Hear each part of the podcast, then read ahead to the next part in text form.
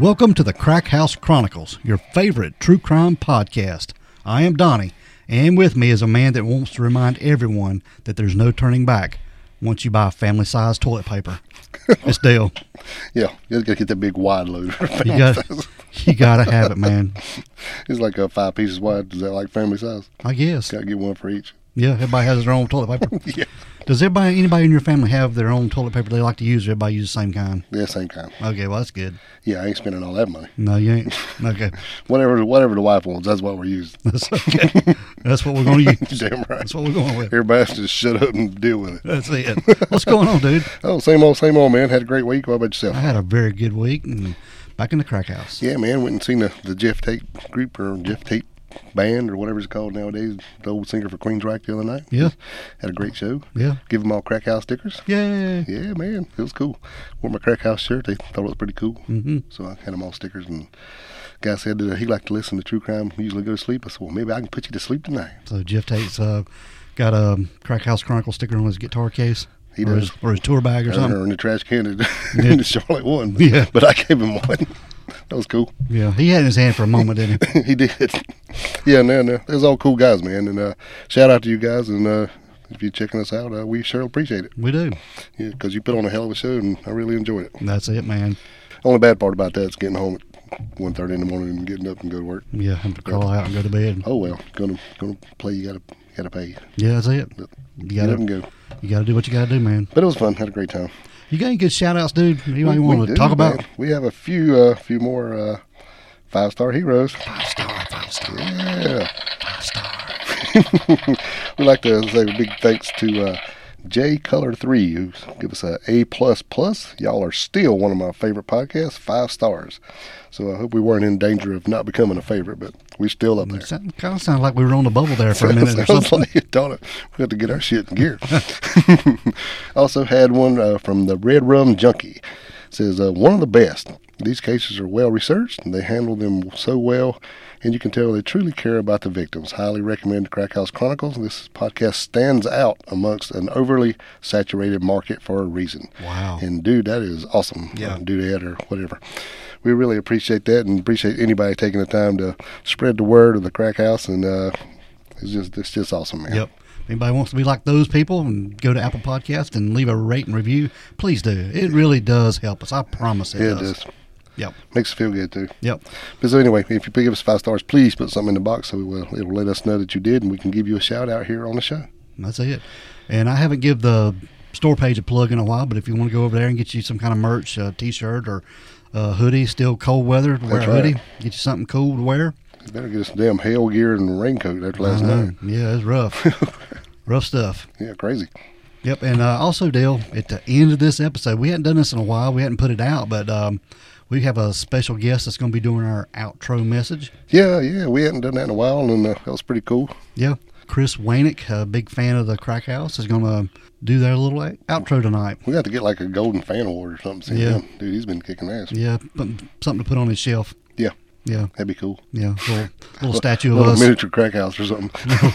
little statues of us. yeah, Yeah, yeah, that'd be cool. Like a little Funko thing. yeah, That'd be sweet, bobbleheads. no doubt. Yep. So what we got going on today? We've been talking about somebody's going to bitch me every two minutes. Well, we've got a case. We've got a North Carolina case. We're back in North Carolina. You like that? And uh, I really didn't know anything about this case until you brought it up to me. Yeah, I hadn't either. And uh, the other week, where me and my wife were out for uh, for dinner, and uh, we met a couple folks. We met uh, Owen and Christy McPeak, and we're having a couple drinks. And uh, I gave him a couple stickers, and she brought this case up to me, and I hadn't heard about it. And I checked into it, and I was like, man, that's a hell of a story. Yeah, and this is North Carolina. Yeah, just right up the road here. Yeah. so, well, other part of the state, eastern part of the state. well, part of it's about two hours. Yeah. You know, Winston-Salem. Yeah. And then the rest is on, on out to uh, Washington. This is true. So it's uh, kind of sort of close. yeah, it takes place in a few parts of North Carolina, but it is the North Carolina case that we're talking about today. Yeah, so we really appreciate you bringing that up to us, and that's cool, and I hope you check it out. Yep. But today we're talking about a guy named Leith Von Stein. Von Stein. I can't help it. I said Yeah, that's that's just a very cool name, dude. It is, man. Yeah, Leith Von Stein. Von Stein. Now, our story today starts on July the 25th of 1988, Yes. and this was at 4:24 a.m.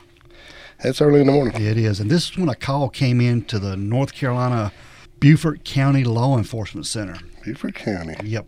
Now this is out in the eastern part of the state, and this was when there was a dispatcher working that night. Her name was Michelle Sparrow, and the the night had been slow, and there was a call come in, and there was a woman on the other end of the emergency call that was sort of speaking kind of soft, and she couldn't really make out what she was saying. Yeah, very low. Very understand, couldn't understand her.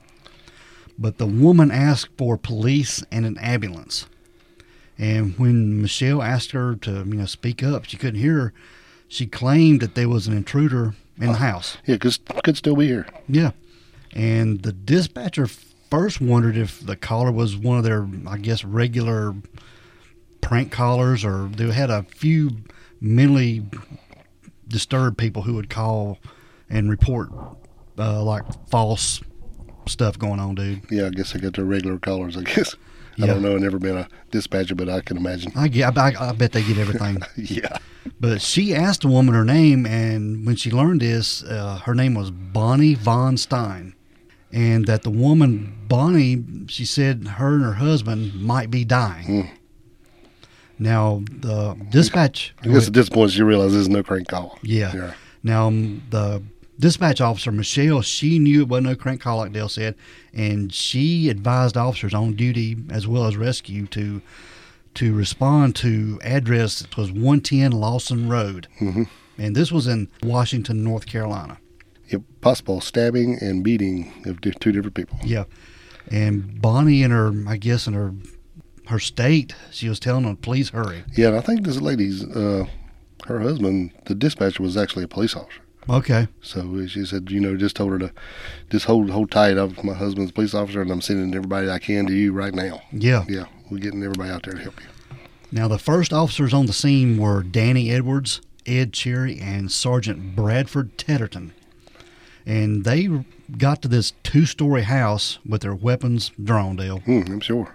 You never know what you're going into That's here it. Yeah, especially four o'clock in the morning. with this kind of call. Yeah. And they were fearing some kind of intruder in the house that Mhm. Bonnie had talked about on the dispatch call. Exactly.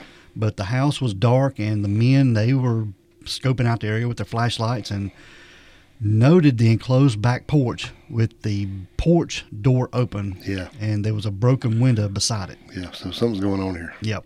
Now Edwards and Tedderton they entered the home through the open door where in the kitchen they found a fluorescent light on over the sink hmm and cabinet doors opened under the microwave. Yep.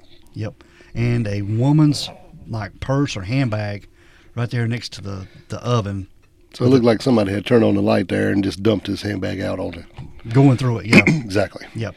Now Edwards immediately detected something going on. I mean, he he knew something had happened. Yeah. Yep.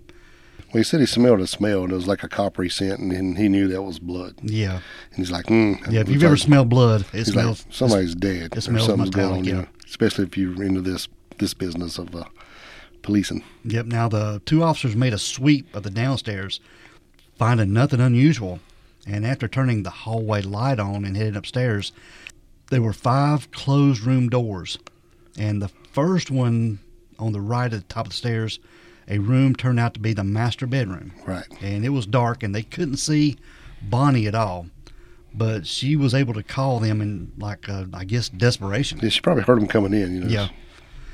Now he was sweeping his flashlight around the room, Dale, and Tedderton was confronted by the most horrific sight he'd ever seen Hmm. in his uh, 26 years of service. Yeah.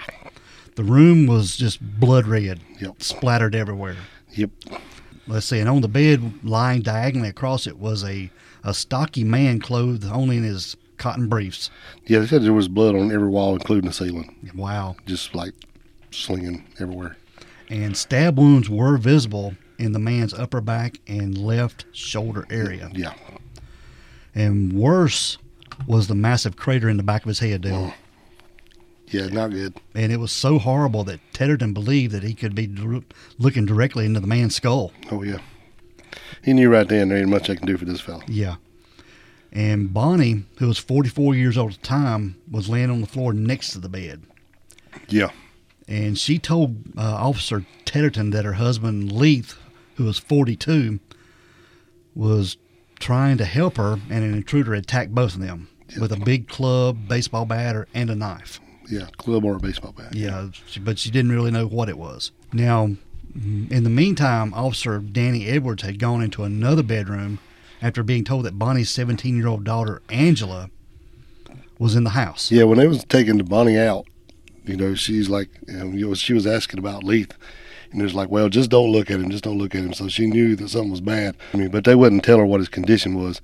And then she piped up and she said she's not leaving this house till they find out about Angela. Yes. And his, her bedroom was right next door. Yeah. Yeah. Now, he found Angela asleep in her bedroom, and the room was directly next to the master bedroom, and she was only dressed in a t shirt, and there was a big box fan there in the corner just blowing. Well, you gotta have a box fan, man. Yeah. I do. and, Anyway. and he also noticed there was a glass of ice water with ice cubes that hadn't melted that sat on a little nightstand next to. Hmm, and which is kind of peculiar. um, Edwards awoke Angela and told her to get dressed and get out of the house. They were going to get her out of the house. And she didn't have any idea what was going on. I guess, I guess just ripped from your sleep. You don't know what's going on, do you? Yeah. Now, the dispatcher, Michelle Sparrow's husband, David, like Dale said, it was an EMT before becoming a police officer. And on duty that night, that night, he responded to 110 Lawson Road, and he was armed with his shotgun and his medical medical equipment. That guy's he's ready for anything. Yeah. He is. I mean, he's got it all. And he was let into the house by Officer Edwards, and he hurried upstairs to the master bedroom, Mhm. where he found Bonnie Von Stein laying on the floor in her bloodied nightgown. And he was checking on Leith too, and uh, agreeing with uh, Officer Tedderton that it was too late to yeah. to help him at all. I mean, he was just bludgeoned to death. Yeah. Not Yeah. good. And he noted that Bonnie had been stabbed in the chest and was having difficult breathing, so he put an oxygen mask on her. hmm And although Bonnie was fading fast, she begged that the officers not let Angela in the room and not to harm her many cats and pet rooster that were roaming through the house, dude. Yeah, she was uh, big into that. Uh, she had, uh, I guess, saved for lack of a better word, a lot of other cats. I think she had 13 cats In the house. in the house, and then this pet rooster that they had that went, I think, in and out. But he was in the house that night, and then actually, I think they had a couple dogs too. But she had actually told the uh, the lady on the dispatch that when the officers come in the house, be careful. I have cats. Don't let them hurt my cats. Hmm. So even though she's in the state she's in, she's still worried about her cats. Hmm. Yeah, she had rescued all those cats. Yep. She was known in the community, I guess, as the cat lady. But if you got 13, I think you've earned it. Yeah. Exactly. now the two EMTs that arrived by ambulance at the house, they were shocked by the Von Stein bedroom, dude. Yeah, they just got there just minutes after everybody else. I mean, they had expected some blood, but it was literally a wash in blood. Yeah. And blood had been sprayed and splattered on the ceiling and on mm-hmm. three walls of the room. Wow. The carpet was blooded on both sides of the bed, uh, like more than three feet out. Yeah. And they got to work on Leith first, turning him over and discovering that in addition to the stab wounds in his back and the horrific head injuries that sustained, there was also a large, mean stab wound in the center of his chest, Mm, right above his heart. Man. And- serious stuff here, bro. yeah. Now both of his eyes were swollen and closed, and he his he always had a beard, Yeah. and it was matted in blood, Mm, and his left hand was clenched. So yeah, he he suffered a he went out fighting, sounded like. yeah horrific Tried. death, no Yeah. doubt about it. Mm, yeah. There were six stab wounds from a large bladed knife in his upper back near his left shoulder, and the one vicious stab to his chest, which was later revealed to have gone straight through his heart. Right. Well, you know, it said he also had five in his head. Three of them were right across his forehead, one above and slightly to the left of his uh, eyebrow, and the worst one was to the back of his uh, left ear. Mm. So, yeah. Been beaten with a bat plus stabbed all these times. So it's not good. Yeah. But his body appeared to be bathed in his own blood. He had no pulse, and the blood on his chest was already beginning to clot. Mm, gel up. Yeah. Mm. But they couldn't do nothing for Leith, so they No. began working on Bonnie. And they found that she had cuts on her head and a stab wound to her chest that no longer appeared to be bleeding, but she did have a, um, lost a lot of blood in the time during that time. Yeah. You know, later they would find out that she said that when when she heard him screaming over there when he was hitting, she could hear the like the wind coming off the whatever they were swinging the baseball bat, like the, you know, Yeah. then the hits. And so she she kind of tried to help him a little bit, but then she got she got smashed herself and kind of went out of it. And then she kind of rolled out of the bed after she got hit and kind of played dead. You know, of course, I guess she'd been stabbed a couple times too, but whatever.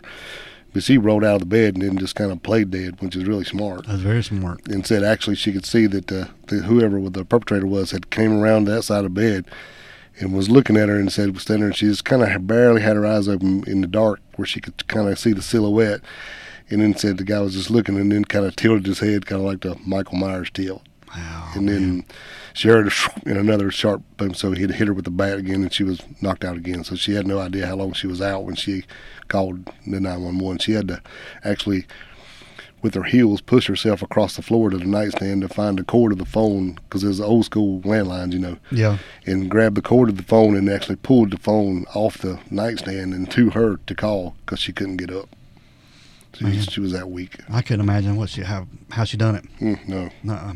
tough No, but they um, the EMTs did lo- notify the hospital and prepared for her, but she was gravely injured and was Mhm. you know fading pretty quick, and was given permission to start an IV, yep and they even um, put anti-shock trousers on her to keep her blood pressure up. oh yeah And after a dressing was placed on her stab wound, a stretcher was brought into the house to take Bonnie as quickly as they could to the emergency room. gotta get her out of there Yeah.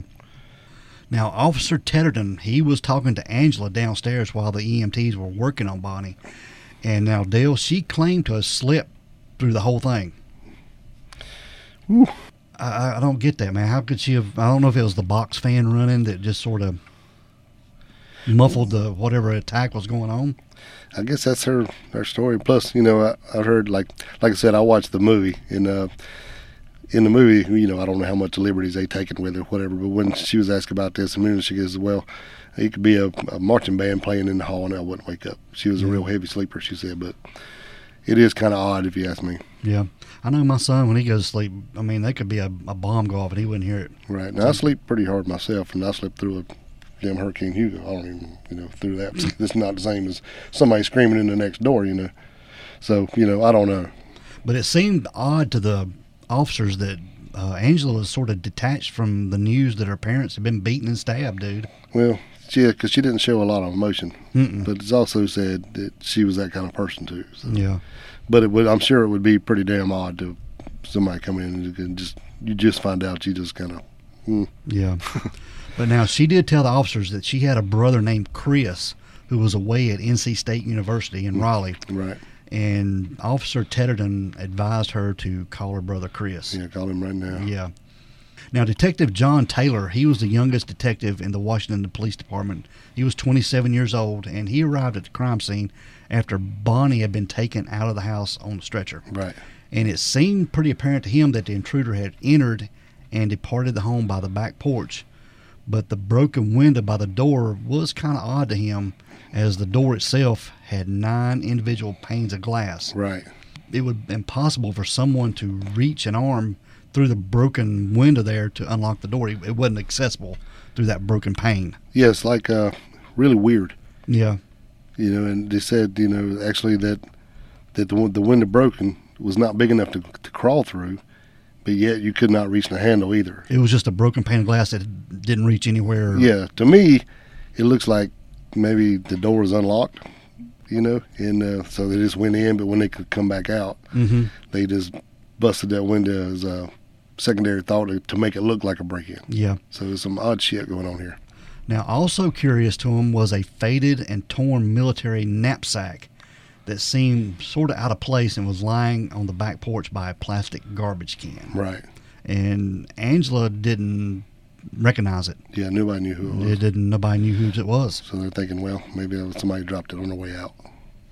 Now let's get back to that handbag that was found right there at the at the oven. Okay. Uh, it had been pretty much rummaged through, and Mhm. two and there were two additional handbags that were found on the countertop, and they were, but there were too many other things left behind by the robbers to take. Dale, like televisions, VCRs, stereos, computers, and there was a twenty dollar bill and change that were in plain view on a dresser in the master bedroom. Right.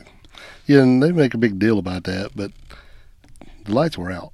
True. I mean, when you go in there and turn the light on, look, I'm sure you see it. But if you're in there with a baseball bat, smash people in the head, you're not look. You don't turn on on the light. If you have a flashlight, you're not, probably not going to see it. No, right. So, eh, you know, but also, you know, I guess they're, what they're getting at is it looks more like a murder than A robbery. than a robbery. But you know, and I can I can go with that too because they didn't take any jewelry or anything else. I think the only thing actually was missing was some money out of those purses. yeah. Yeah, because I'm sure with the money that was in this house or the the wealth, I guess I should say, I'm sure were- they had a pretty nice uh, jewelry collection. Yeah, we're going to get into the wealth part of it in a little bit. Right. Yeah. But also, uh, Leith's uh, wallet and watch were untouched. Right. And Bonnie had wedding rings that were in a small bowl, and other jewelry was in a go. unlocked box on the chest. So, Yeah. So then nothing. Um, the numbers aren't adding up. exactly. Put it that way. But like Dale said, the detectives quickly came to the conclusion that the robbery was highly unlikely, and whoever had entered the home had done so for the pur- the sole purpose of killing Leith and Bonnie. Hmm. At the Beaufort County Hospital emergency room, the doctor on duty found that Bonnie had suffered three very ragged lacerations on her head, Hmm. two near her hairline at the center of her forehead, about an inch in length, and another in a C shape over her right eyebrow. Her left thumb, uh, swollen and bruised, was likely broken, and above her right breast was a grapefruit sized bruise, and to the right of her sternum was a two inch stab wound. And the blade had bounced off bone into the chest wall, causing a partial collapse of her lung. But she was still alive. She's pretty damn lucky. Yeah. But once they was able to seal off that lung, that that hole in that lung, she was starting to breathe pretty good. Right. Yeah. Now let's talk about Chris a little bit. This was uh, their son Chris Pritchard, the one that was away at NC State. Right. Now he arrived in Washington around 8:30 that Monday morning, and he was driven into town by the NC State safety patrol officers, who had found him pretty hysterical at one of the university's emergency call boxes. Right. This was after Angela had called him, Yes. and Angela had informed him that uh, his mother and stepfather had been attacked. Yeah. You need to get your ass home. Yeah. And he had woken his roommate and tore through their dorm room. He actually tore it apart trying to find his car keys, Mm. but he wasn't able to find them. A little panic setting in. I sound like. Yeah, so he had to get home somehow or another, but he couldn't find his keys. Right.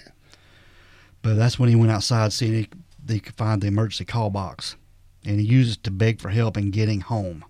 And during this two plus hour drive back to Little Washington, Chris um, fell asleep. Yeah. They said he fell asleep after about 15 minutes. Well, I think you know, and I know it sounds bad, but he'd also been up all night playing cards. This is I true. think he only had been laying down for about an hour when he got this phone call. yeah. So I'm sure they wasn't just playing cards and drinking tea. And I guess everybody handles um, stuff like this differently. Yeah, I would have been freaked the hell out. Yeah. Which I would never would have thought to run out and call a call box and see if I could get a ride home with the, with the police either. Well, you can't find your keys. What do you do? I don't know. Yeah, I mean, that, I wouldn't have thought of that. Mm-mm. Which you know, I don't know. I don't know. I believe I'd have woke a roommate up said, um, So come on, yeah, get in your car. We got to go. we gotta go. Yeah, I can't find my keys. Let me borrow your keys or something. Yeah. Yeah. But uh, when Chris got to the hospital, he wanted to see his mom before speaking to any of the authorities. Yeah, And they were they let him do it, and he was allowed to sit and hold her hand in the ICU while she was trying to recount what had happened. And Chris was just sitting there crying. yeah. I think I'd be the same way. I mean, you know, if we want to call me and talk to me. I'm like, no, I want to see my mama. Yeah. All right, now Dale. At this point, we're going to give a little bit of backstory before we move forward, Okay. and we're going to talk about Leith von Stein. Weinstein. Yeah, he was the one that was murdered there in the house. Now, Leith uh, was born in Queens, New York, and he was the only child of parents of German descent. I guess, I, wonder, I guess that's how he got his name, Leith von Stein. Oh yeah. Yeah. But the von Steins moved to Winston-Salem, North Carolina when Leith was just a baby. Right. And they began running a laundry that would expand to become one of the most successful in the country Yeah. Crazy. and with branches and more than 130 employees. Big time. Yeah. And Leith, after graduating high school, went to School of Engineering at NC State University, but he flunked out by the end of his junior year. Right. And this is when the Vietnam War was ramping up, dude. Mm-hmm. And he was drafted. And he was sent to Germany for clerical work. I guess he'd had enough college to where they sent him off to do some office work instead of seeing combat in Vietnam, which Yeah, he's very lucky in that. very, that point, very yeah. lucky. Yeah. But Leith was honorably discharged in 1970, and he returned to North Carolina and enrolled at Guilford College in Greensboro. Right. Now, Leith was well known for his intellect, outspokenness, and his he had a wry sense of humor, kind of like me and you, I guess, as well as uh, his continued close relationship with his parents. Right. Yeah, you know, he didn't want to go into the the cleaning business, so that's why he went off to college to go to try to get into engineering. Mm-hmm. Yeah, he had no desire to be in that, even though they tried to get him to come and go work with them. But so that's what his deal was. Mm-hmm. Now, Leith, he sort of had a, a knack for computers because computers were coming in at this time, and he Mhm. sort of had a thing for them. He was ahead of his time. Yeah. And during his time at Guilford and following graduation, he got a job working with computers at Integon. This was an insurance company in Winston-Salem. hmm Now, while working at Integon, he met a woman who had also taken an interest to computers, and this was Bonnie Bates Pritchard. Correct. And Bonnie was two years older than Leith, and she had two small kids, hmm and was was recently separated from her husband. Yes. Now, Bonnie was a native of Welcome, North Carolina. Welcome. Welcome. And this is uh, located in northern Davidson County. And she'd grown up there with three sisters and a brother. And they were regular church going parent family, dude. I mean, they just uh, were just quiet and shy. And Bonnie's main passions were reading and animals. And them animals. I Yeah. guess that's why she had the cats and the chickens in the house. Right. But now Bonnie had gone to work at Integon two years after graduating from high school, and three years before she had married her first husband, Steve Pritchard. Yeah. Now Steve, who was only 17 at the time of their wedding, and attending his senior year in high school. Yeah, they got married, went on a honeymoon, and when they came back, he went back to high school. Yeah, he had to go back. he had to go back to school. Right. Now, 15 months after the wedding, a son Christopher was born, and under two years later, daughter Angela was born. Right. At this time, their marriage was kind of shaky. Well, she said, you know, he was kind of immature and couldn't keep a job, but I'm like, hell, he's still a teenager. Yeah, you know, so sorry. Yep. But they ended up separating just days before Bonnie's 28th birthday and weeks before Chris's fourth birthday, with the divorce becoming final the following year. Mhm. And the first in the Bates family. None of the Bates family had uh, ever had a divorce. Well, So this was uh, new to them. time for everything. I guess, yeah. But now Leith and Bonnie, they began to see each other outside of work in October of 1976. 76. And their first date was a dinner date at Bonnie's house at them watching TV. After Well, yeah. after Chris and Angela were put to bed, of course. Yeah, I was going to say, they probably, she probably didn't have a whole, whole lot of chance to go out much with this two small kids. Exactly. Even though I think after, uh, when they got married, her her mom and dad helped her and uh, her first husband get a house, a ranch style house. This is about two miles from where they lived.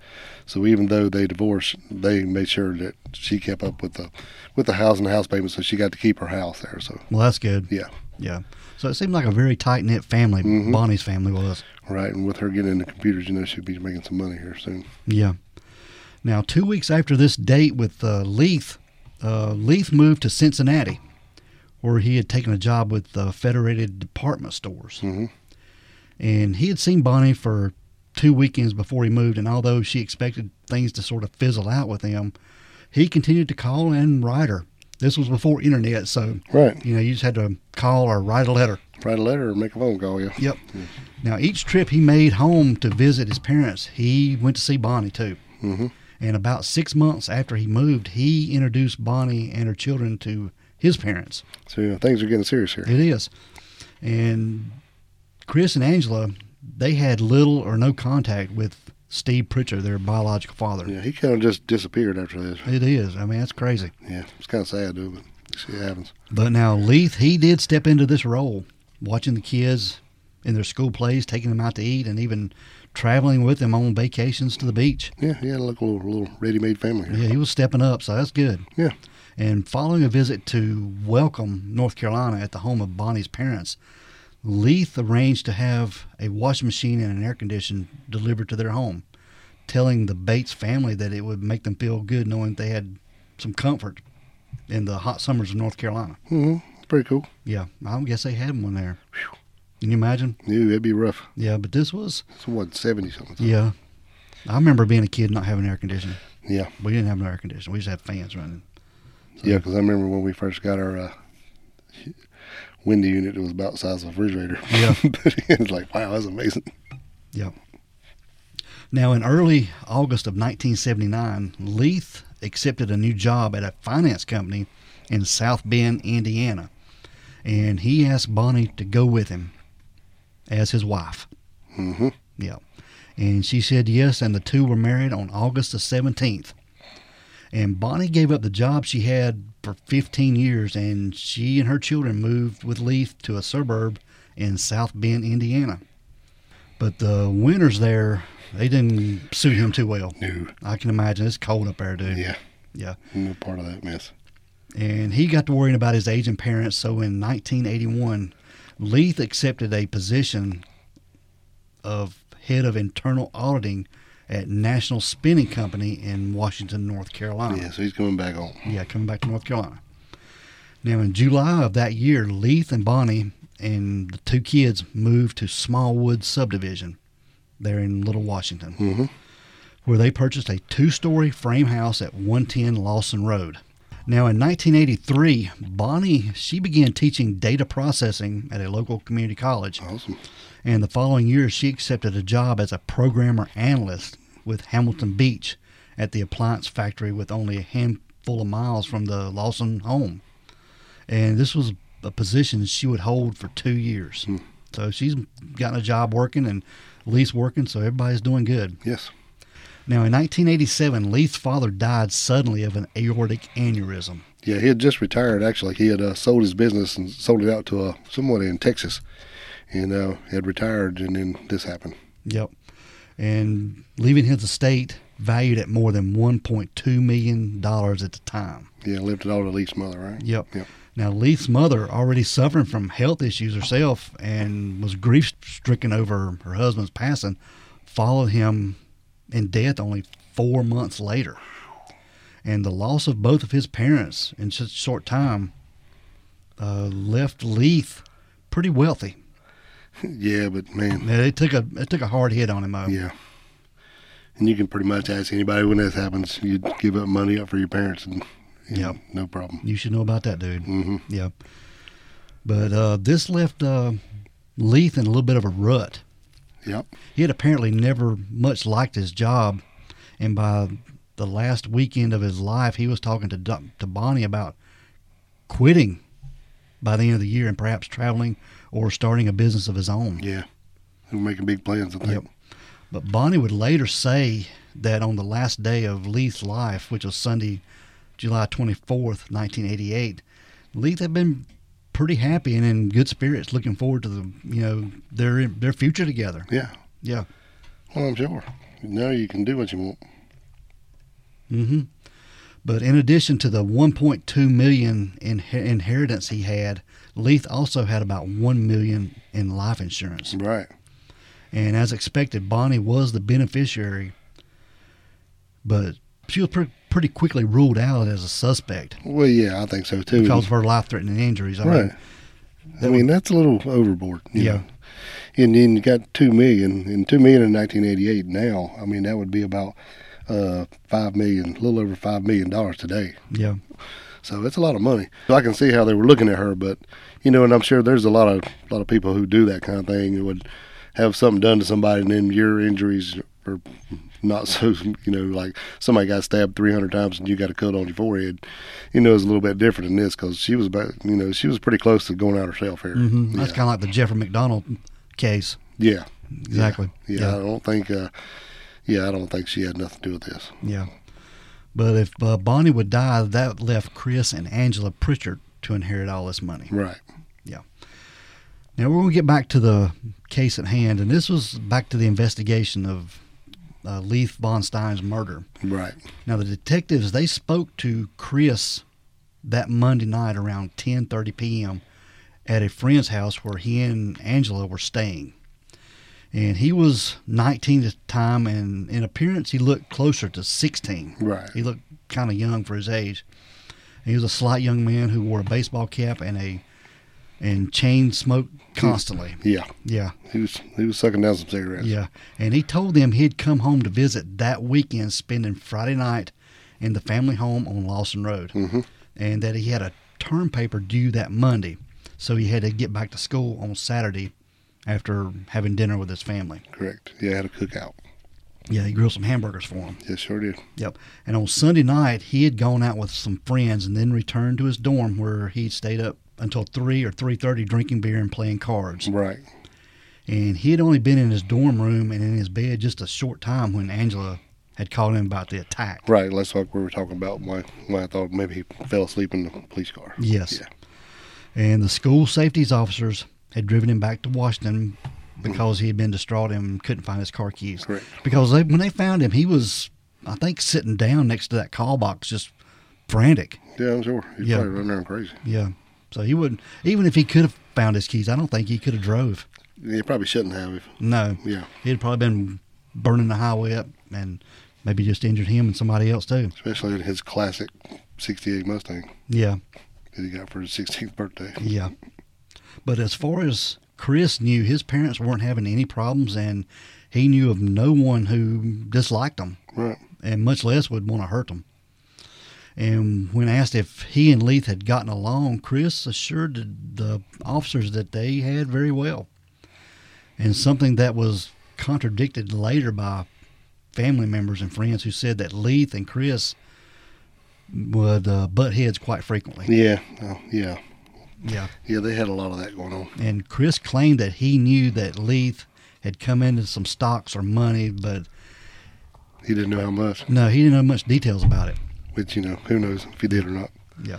You know, he went to school and he was flunking out of school and doing some stuff. And I think Leith was not happy that he was just being lazy and blowing their money because they were paying his full ride to, or paying his all his uh, Expenses. expenses in school plus giving him money to spend weekly. Yeah. And he was just kind of goofing off, and he didn't like that. hmm Now, even though Chris had told them that he didn't know anything about the inheritance stocks or the life insurance policy, Bonnie had contradicted this by uh, telling the detectives that she herself had told Chris about all this. Yeah, not only how much uh, that uh, Leith had inherited, but how much he was insured for too. Yeah.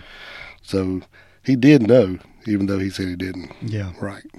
But now the detectives they go not only on facts but you know, their gut feelings now. Yeah. And a lot of times they're right. Yeah, but and the detectives not only did not trust Chris, they didn't like him. Right. Yeah. Well, you know, when they first met him, you know, he, he come in and they wanted to talk to him. And it's like, well, I want to go see my mama first, and then I'll be glad to talk to you. And that was that morning. And then they had to uh, go out and find him at 10 o'clock at night at a friend's house. So he didn't, he, he was kind of like he was dodging right off the bat, Yeah. you know, and then that don't make you look good, especially if they already got suspicions about you. Yeah. Now there would be a break in the case and it would come from a Pitt County hog farmer. Yep. And his name was Noel Lee. Holy. And Lee had just finished a hour long process of loading up hogs at his farm that was roughly one mile over from Beaufort County line and seven miles from Little Washington. And he had been heading back home where he noticed there was a fire burning in the like the pre dawn darkness. Yeah. Just before daylight. And he was being curious enough to drive his truck over and notice that the fire was about three or four feet in height and was about two foot in diameter. Yeah. And it burned so brightly that Noel instantly knew it had been fueled by something. It, Yeah. had, it had an accelerant on it, no doubt. Well, he was smart. It wasn't just a hog farmer. He was also a volunteer fireman, but he also had been, I think, uh, he had uh, been a teacher or something to do with uh, with fires and Yeah. that kind of stuff. So it wasn't just like he was a, a hog farmer that knew about a fire. He was so he was educated in this stuff. He didn't get out of his truck, uh, I guess, from working. He just looked at it, but it didn't seem out of control. Well, he knew he'd said it had rained the day before, so he wasn't worried about it spreading too much either. Yeah. But now, Lee proved to be a pretty excellent witness who remembered the exact time he noticed the fire hmm and recalled precisely where it had been burning. Yep, it was very unusual. And on Tuesday evening, he was able to take the detectives to where he had spotted the fire. Yep. And then over to the Grimesland Bridge Road off State Route 264, where it had been burning. And the fire, of course, had burned out, leaving a blackened circle and charred debris. hmm And in the debris uh, appeared to be a socket for an extension wrench, burned remnants of blue jeans, molten remains of a sweater, the bottom of a Reebok sneaker, a large hunting knife, and his, the handle had melted on it, Hmm. and it was a six-inch blade that was blackened. Right. And also found were some wadded sheets of paper, and one of them partially burned, that had blown out away from the fire. Right. Talked about this a little bit, and then I don't know where the where the extension for a socket came from. Maybe it was just some of the stuff when it was in the trunk, and probably just got when he grabbed up the clothes or whoever was burning his stuff, threw it in there and it got caught up in the pile or something. But it's kind of odd that you would try to burn a knife and some other stuff that didn't burn. And we wondered why the paper maybe didn't get burned. But if he if he used an accelerant like gas or something, maybe when he hit the you know the fire and it woofed up, you know how it does. It'll blow it out. Blew it out, maybe out to the side, or maybe it was wet. Who knows? But yeah, it was- Maybe a little wind come up and blew it out or something. right. It's kind of Yeah. odd that the paper didn't burn up, but uh, they glad it didn't. Yeah. Now, on Wednesday morning, detectives returned to photograph the area in daylight Yeah. and give more thorough search. Yeah. Uh, but nothing was significantly found. Yeah. And the knife was found to be consistent with the wounds that Leith von Stein had suffered. Right. But more amazingly was the singed paper. Exactly. And it was examined, and one of them was determined to be a map. Yeah. a crudely drawn map with a ballpoint pen. And one word noted on the map was Lawson. Right. And blocks were drawn, obviously, to represent houses, and one with an X that had 110 written on it. So basically, this is a map to the Von Stein home. Yeah, 110 Lawson Road. Yeah, it was kind of crudely drawn, you know, just the squares here and there. But they also had like little uh, stick dogs drawn in places like to tell you where to avoid, where people had dogs in, the, in their Wow. yards and stuff. Yeah, so it was pretty wild. Yeah. Now, the funeral service for Leith von Stein was held on Thursday, July 28th. And it started to be a drizzly day and turned into a pretty bad thunderstorm by the time the service began. But Leith's body was not present. He had been cremated, and the cremains would be buried in Winston-Salem following a second and later service Yeah. but the chapel was packed with Leith's co-workers, neighbors, Bonnie's family, and Bonnie was dressed in a black bedroom gown and was brought from the hospital in car sent by the funeral home. Wow. Yeah. Can't even imagine, dude. No. And Chris and Angela rode with her, and Chris, along with the mortuary employee, assisted her up the aisle and to her seat. And following the service, she returned to the hospital where she remained for four more days. Yeah, so she kind of got out of the hospital just to go to the funeral and then back. Can you imagine, dude? Mm. No. Now, on Friday, July the 29th, Washington's annual summer festival began bringing in record crowds. To I guess they have a little, little thing going on. Yeah, They big festival going on. Music, food stands, arts and crafts, and Yeah. all kinds of exhibits. And two of the attendees on that night were Chris and Angela Pritchard. Yeah. Mm. Kind of odd. Yeah. Now, given the estimated time of the attacks on Leith and Bonnie, when Noel Lee, this is the hog farmer that observed the fire, Right. uh, detectives believe that after killing Leith and attempting to kill Bonnie, the perpetrator or perpetrators had driven west on 264, stopping off at Grimesland Bridge Road to search for a good area to get rid of this stuff. Well, you know it had to be somebody that was that was involved because it had a map. Yep. If they continued west on 264, they would end up in Raleigh and NC State University, Hmm. where Chris was a student. hmm And the focus of the investigation started to include Chris, man, and Raleigh and NC State. Yeah. Well, he's already acting weird. Now they're getting stuff starting to point to him a little bit. Yeah. Yeah. Uh, before speaking to anyone outside the Pritchard family about Chris, um, investigators asked Chris to draw a map of the Von Stein neighborhood. Yeah, now we uh, I was telling you about this earlier, you know, and this is kind of odd, but in the movie I keep referring to it, but a lot of that is kind of cool because it, it, you know, I know they take a lot of liberties, but anyway, the they was wanting him to talk to him and stuff, but Chris was like I said was kind of like staying away, and then they called him one day at home and he was there by himself. He came up to talk to him, and uh, said we got some questions. Because well my mom's not here so now we want to talk to you if that's okay. And he let him in. So he's sitting there smoking a cigarette one after the other and they asked him a few questions and he goes well you know at the time they were staying at uh at Lee's mom's uh, home in Winston-Salem and said uh, if you could could you just draw, draw us a little map of uh, your neighborhood so we can kind of get a, a picture in our head about where everything is and how it's going and he goes, Yeah, sure. I don't see how that's going to help you none, but I'll definitely do it. So he just starts, they give him a pad and he starts drawing on there and said, Well, just make sure you write out the road name stuff. And so he wrote Lawson on the, on the, on the map and everything and gave it to him. And that was into that. Well, then they took it back and then, uh, compared it to the one that they found it was that had burned up and it was like almost identical Wow. especially the handwriting where he wrote lawson Mm-hmm. so Even uh, the same like uh, blocks for houses and everything. Everything was pretty much the same. Yes. Yeah. and he had no idea that they that they found a map that was burned up Wow. He just thought they was wanting to kind of see how his his neighborhood was laid out. yeah. So they they pretty much had him right there. They knew he was involved some way. Wow, man. hmm Now, speaking to former coworkers of Chris and a girl he had dated, uh, the detectives learned that Chris had reportedly begun using marijuana and cocaine after high school graduation, Oh yeah, and that although he liked to think he was a lucky with the ladies, uh, he wasn't. He wasn't No. anything like that. no, The girl he had dated briefly broke up with him after he wouldn't keep his hands off of her. yeah, he was a little handy. Yeah.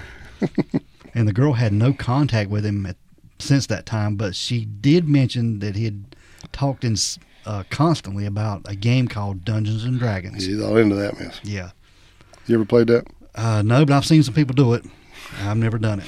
Yeah, I remember. You know, back in the day, uh, a lot of people had it and actually had got the box. I guess it's like a starter kit and a couple books and stuff from, and then took it home and started reading it. And but I never played. Yeah. I did have to the set, but I never played. Yeah, I've, I've I seen guess it. can't play by yourself. Uh-huh. Mm-mm. Now, detectives also spoke to a local 16 year old who had often sold Chris pot and a mutual friend who confirmed Chris's marijuana use as well as LSD. yeah, he liked some acid. Yeah, which he said Chris had started taking in the middle of his first summer session.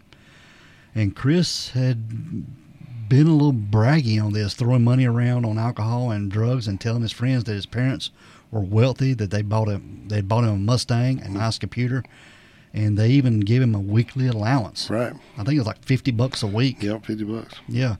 Even though his school was paid for and everything, he was still getting money to just blow on whatever he wanted. Yeah.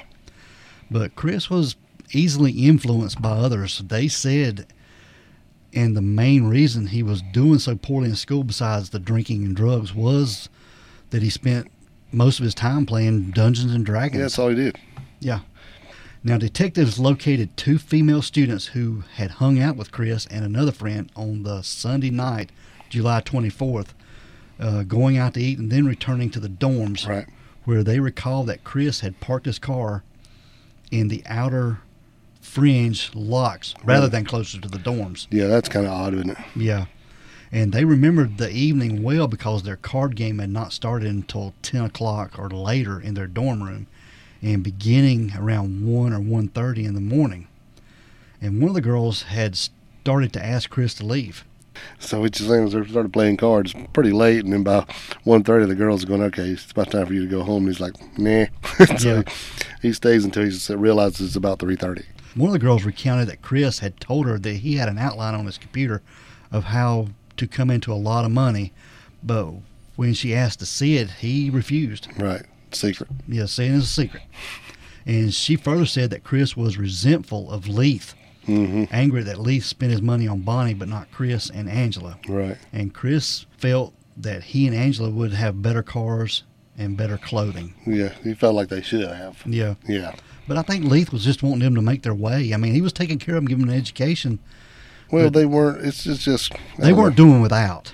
right. Yeah, because they had nothing before he came in, Exactly. and he started taking them. on He'd take them on European vacations and give them all this stuff, and they bought him that that nice Mustang for his 16th birthday, and it, they're just not, uh, you know, Yeah. whatever. And Not was- grateful for nothing. And there were other other acquaintances of Chris that said that um, Chris didn't like his stepfather at all. No, you know, and I guess you know, I guess that comes with the territory. But said that him and Angela had a little nickname for him, and it was called asshole. Yeah. So, but you know, and I'm sure he, you know, they're always going to butt heads, but he's like you said, he's just trying to to drive them the right way to where you know to be somebody. You Yeah. know, instead of just getting handouts your life Yeah. because they knew that he had this money, so they didn't want to do nothing. Yeah. he get some money. But unsurprisingly, Chris was not a good student Yeah, and was better known around campus for his alcohol and drug consumption. in Dungeons and Dragons. Yeah. hmm I did see there was somewhere where it said that, you know, that uh, Chris wanted to do something else, but he was trying to uh, impress Leith by doing this and uh, changing his major and going to try to be a, an engineer. But he just didn't. He couldn't get it. Yeah. And it just, you know, even in the summer, he had even taken a part-time job where Leith worked, in trying to impress him, which which it did. But then when he went to go do this, it just didn't work out. He just couldn't do it. Yeah. So he started flunking out. Mm-hmm. But a lot of that's like you said, like to do with the the drinking and all that mess. Yeah. But they even told Chris if his grades didn't improve, uh, he would be cut off. Yeah. hmm And the detectives felt like they have a good motive for Leith's murder and the attempted murder of Bonnie. Yeah. And this was the inheritance. Yeah, yeah. They told him basically, you know, you can do better, or we're cut on it. Basically, I'm not going to pay your pay your way to flunk. But unknowing to Chris was the fact that even if Bonnie had died, her will and that of Leith stipulated that, that neither Chris nor Angela would get their share until they reached the age of 35. Yeah, Yeah, they didn't know that. do Mm-mm. little claws in there. Yeah. All right, now we're going to talk about a friend of Chris's. His name was James Bartlett Upchurch the Third. James Bartlett Bart Upchurch the third. What a name! What a name! Yeah, now, now was as big as his forehead. Yeah, now he uh, Bart he was from eastern Caswell County, North Carolina, and like Bonnie von Stein had grew up on a farm. Yep. And his parents would stay married for years, and they endured a breakup in which Bart and his younger siblings were separated from their father. Yeah, I think it was kind of like one of those on again, off again folks. Yeah. And in elementary and high schools, he had been a good student with above average grades, but tended to get bored easily. hmm He was an avid reader and with particular interest in science fiction and fantasy genres. Yeah, I think uh, a lot of these kids are, are really smart and just get bored. Yeah, and it was while reading one of his books that he was first introduced to Dungeons and Dragons. Yep. And he acquired the board game and soon had friends with him playing after school and even over the telephone. Wow. Yeah. And by ninth grade, Bart brought the game to school with him, and it would soon be played in the cafeteria during lunch. And it was so popular, it became soon other students were creating their own groups to play. And teachers were aware that the students were involved in the game, but in an isolated area like Caswell County, Dungeons and Dragons was seen as a positive outlet for kids. Right. And it was just creating their, um, You know, stimulate the creativity Yeah. and imagination and that kind of thing. yeah, sort of giving them something to do. And yeah, And it's probably making a little bit of a comeback now with uh, Stranger Things. You know, with those kids, all Yeah. those kids are playing it. You know. Yeah, very, very true. Mhm. The game required intense concentration and commitment. And for Bart, those who love to tell stories and love to be in charge, it answered an innate need that he had. Yeah. Well, you know, he, He wanted he wanted to be in charge of everybody. And he wanted to be the dungeon master. Always the dungeon master. Yeah. Yeah. Because he wanted the power. Yeah, he liked that power. Yep. And although Bart had acquired a reputation as a loner and just weird, his teachers recalled him um, always being obedient and respectful to him. Yeah. Even if um, with no apparent direction or goals in life, dude. Yeah, he's still respectful, even though he didn't have he didn't know what he wanted. Yeah. So it sounded like you know his upbringing. He was taught to respect people, but he just uh, was led into a um, down the wrong path at one point. Yeah. Yeah. Well, you know, you go to you're off at college and you're you're your own person. You do what you want to do, or you're influenced by everybody else. And by this time, it sounds like they're just they're just all either smoking pot and playing games. Yeah. You know, they went to get all that freedom and then they don't know what to do with it. Mm. Now, by the time Bart began his senior year of high school, this was in the fall of 85, he and his fellow players had moved into advanced stages of play in the game and had taken on new and different cast. Hmm. No longer were their characters going after monsters, but were now facing off against each other to seize others' treasures and conspire to destroy other characters. Mm. So they're basically going head to head now. Yeah, and it was this point that uh, a guy named Neil Henderson joined Bart's circle in the D and D group. Okay. Now, like Bart, Neil came from a broken family, but unlike Bart, who did not communicate his feelings well, Neil found the separation from his ad- adored father kind of heart wrenching. Yeah. He had an exceptional IQ of 180. Yeah, that's way up there. He was considered very gifted. Yeah, I think uh, genius starts around 135. Yeah. So 180's out the the roof. He was so far ahead of his classmates that he made perfect scores on any test he took, and he, like Bart, they he got bored at school. Well, when he went to kindergarten, they told him he actually should be in the third grade. Yeah, And then after that, I mean, he was in elementary school and was doing high school work, and they only put him in elementary school so he'd actually have uh, some classmates his own age hmm to be uh, social with. But he was way, way smarter than all of them. Yep. So he'll be another one that got bored very easily. yep. And even at 12 years old, Neil went off to high school and took the SAT for the first time. Right. At 12 years old, It's crazy. outscoring the gifted academics in the senior class. Mm, And at 13, he heard of Dungeons and Dragons for the first time and read everything he could on the subject. oh, yeah. yeah. Now, when he was 14, Neil was accepted at the prestigious North Carolina School of Science and Mathematics in Durham. And I'm going to tell you, this is hard to get into. They just Hmm. don't let anybody walk in the door there. Right. Where he joined other students who were considered the state's best in the tuition free boarding school. Mm. And shortly after getting there at the school, he became involved with several groups that engaged in role playing games, including Dungeons and Dragons. So he found some people like himself. Yep. Yeah. And also, for the first time in his life, he made friends, including his first girlfriend. Mm-hmm. And he had a habit of procrastination, and it was still present, as well as a lack of self discipline, and it reflected on his schoolwork. And that's because everything always comes so easy for him. It bored him, man. He was just bored. Yeah. And he was placed on academic probation, and although he managed to pass with B's and C's, he was not invited to return to the school the following year. Hmm. I mean, if this guy would have applied himself, Yeah. Man, no, he could no telling what he could have he could have done anything he wanted. Yep. But Neil felt bad about letting his mom down, and he later said the school freedom wasn't for him, and he didn't have the discipline to re- required to do the work. Right. And he started his senior year of high school back at home, where he played tuba in the band and worked on the high school yearbook and helped raise money toward the purchase of a computer for the Junior Engineering and Technical Society. Yeah, Well, back at home in the, in regular school, he's the big fish in the small pond. Yeah, know? Yeah. Yeah. But like like we said, Neil spent more time playing games than he did on his schoolwork, so he pre he actually had to repeat his senior year, even Yeah. though he was that gifted. Crazy. Yep. Neil also found a girlfriend, and this was Kenyatta Upchurch, and she was Bart's first cousin. But she first met Neil through Bart's younger brother, and their relationship would be a typical teenager, tempestuous one, Dale. It was peppered by Neil cheating on her with other girls during his second senior year of high school. yeah. I guess he was older and just he just didn't care, man. Well, you know, he's the one that said basically he could do whatever he wanted to. They're easy, easy manipulated to say the right things. Yeah. He was just using people. Yep. Now, getting back to Bart just a little bit, Bart had his first run in with the law in February of 1986. And this is when he and three friends were arrested and charged with breaking into the high school and stealing a computer and breaking into a lake house where they stole cases of beer, wine, a television, two clocks, and a pair of binoculars. Right. Yeah. And Bart admitted his guilt to his parents, Dale, who later said that while Bart worried about the outcome, he would have faced the maximum of 20 years in prison, and he had no remorse over what he had done. Yeah, so he worried about it, but mm, not really. Yeah.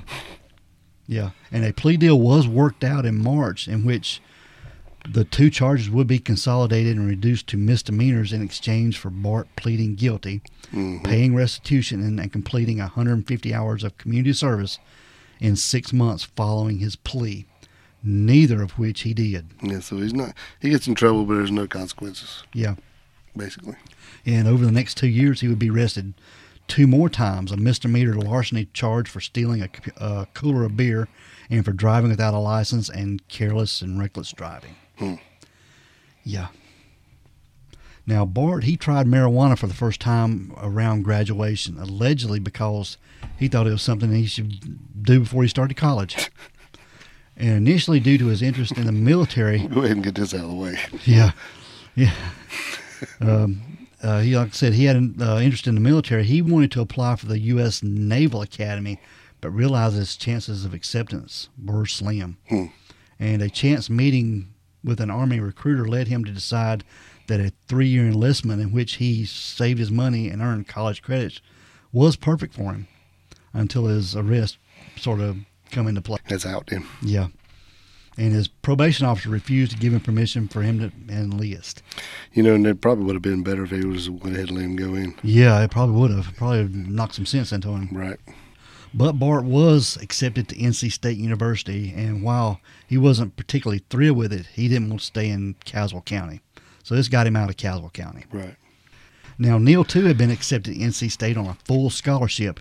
He had achieved a near perfect score on his SATs, the only 1500 the admissions director had seen. So he just smashed that. Yeah, he's just brilliant, man. But Bart and Neil would become roommates, Dale. Yeah.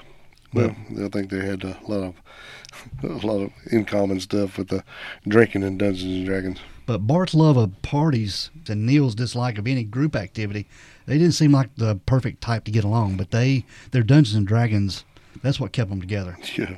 But they remained roommates for their freshman year, and even roommates at an apartment off campus during that summer of '87. But went their separate ways, at least residentially, by the fall of their sophomore year. Yeah, because Neil was pretty much a slob. Yeah, I mean, it was bad. He said he would get drunk and throw up and just leave it there. yeah. Just all kind of mess. Now, Bart flunked out of his freshman year and was informed that he would not be invited back. And Neil, too, had struggled, ending up on academic probation with his scholarship in jeopardy.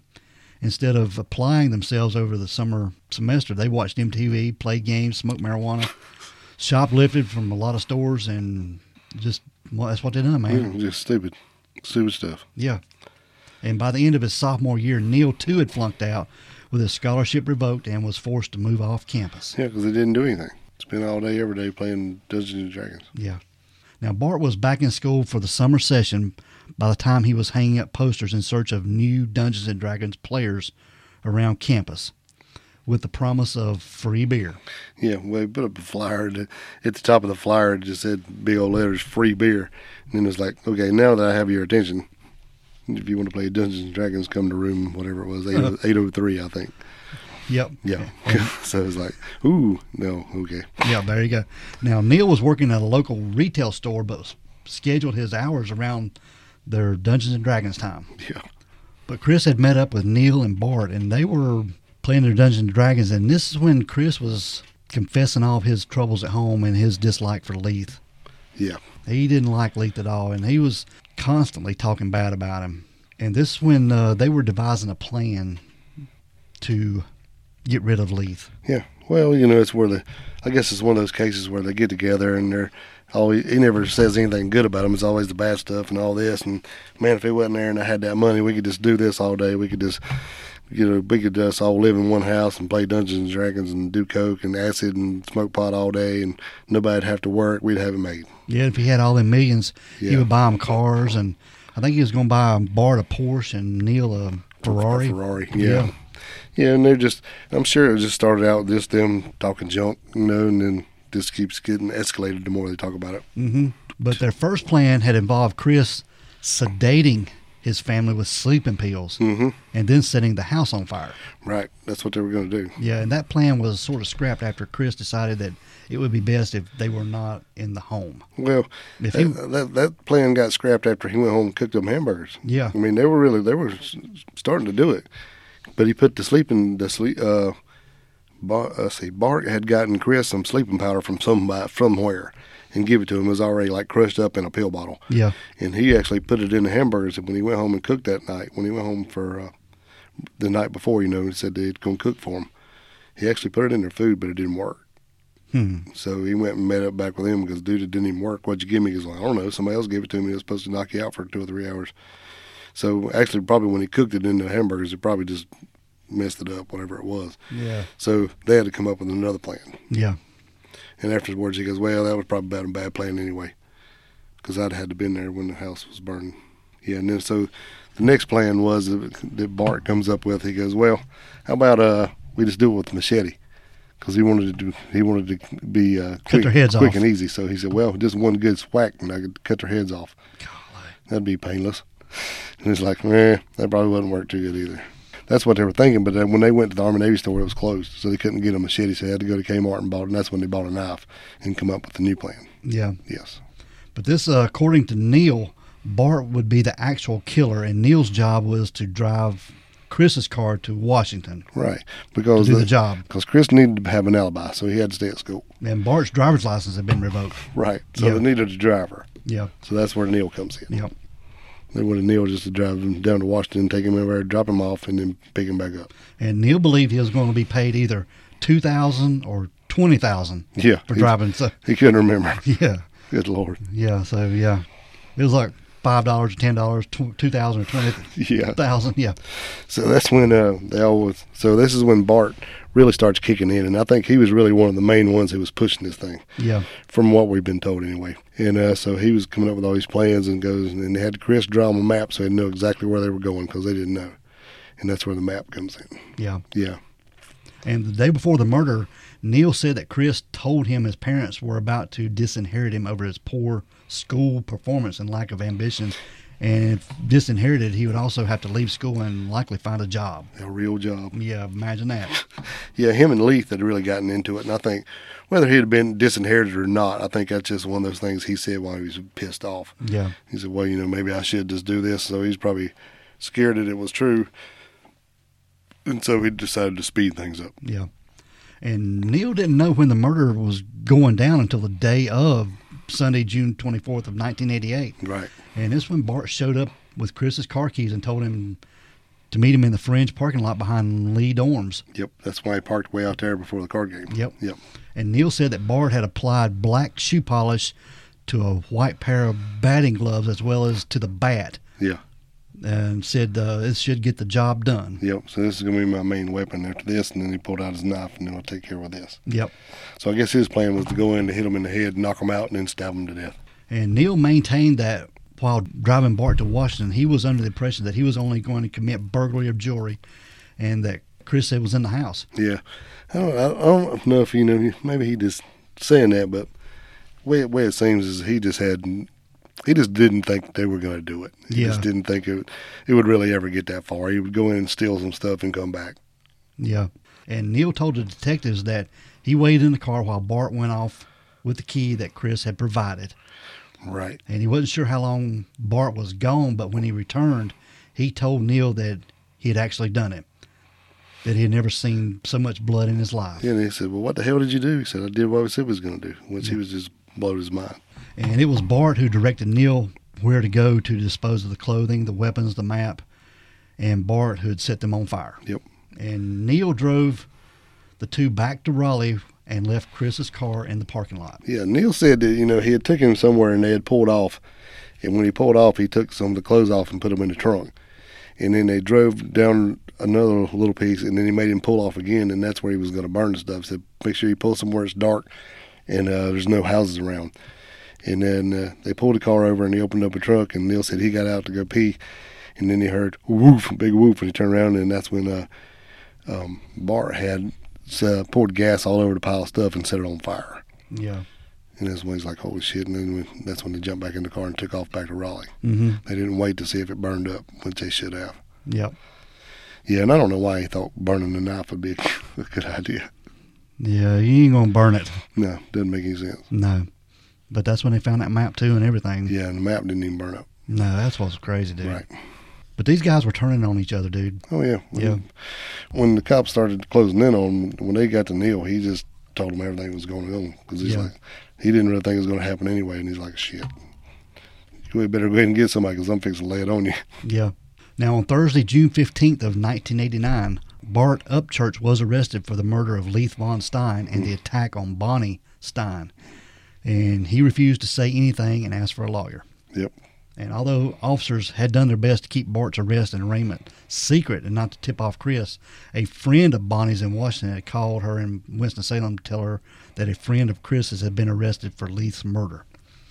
And Bonnie let Chris know who had been living with her after leaving school for psychiatric reasons. Yeah. Yeah, and uh, Chris met Thursday night at a friend's house. Yeah, about that. Well, after everything uh, that happened, you know, he went back to school and uh, he was doing some acid and had a bad trip. Was running around crazy, talking about how he was going to get whoever killed his stepdad and everything. And had Bart had calmed him down. And after that, he'd went and seen a, a psychologist at the school. And uh, the during uh, he called Bonnie and said, "You need to get him out of here. He's just he's uh, pretty bad off. Mm-hmm. He's suppressing something serious, and but you know he won't tell me what it is, but it's something. And need to get him out of school. Yeah.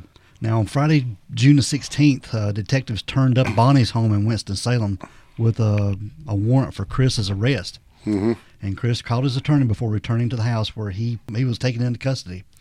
And on the drive back to Beaufort County, he chatted about the tornadoes that had recently struck Winston-Salem and Wake Forest, where he had enrolled in summer school, Hmm. but didn't talk at all about the charges No. against him, but acted certain that he would not be under arrest for long. Right.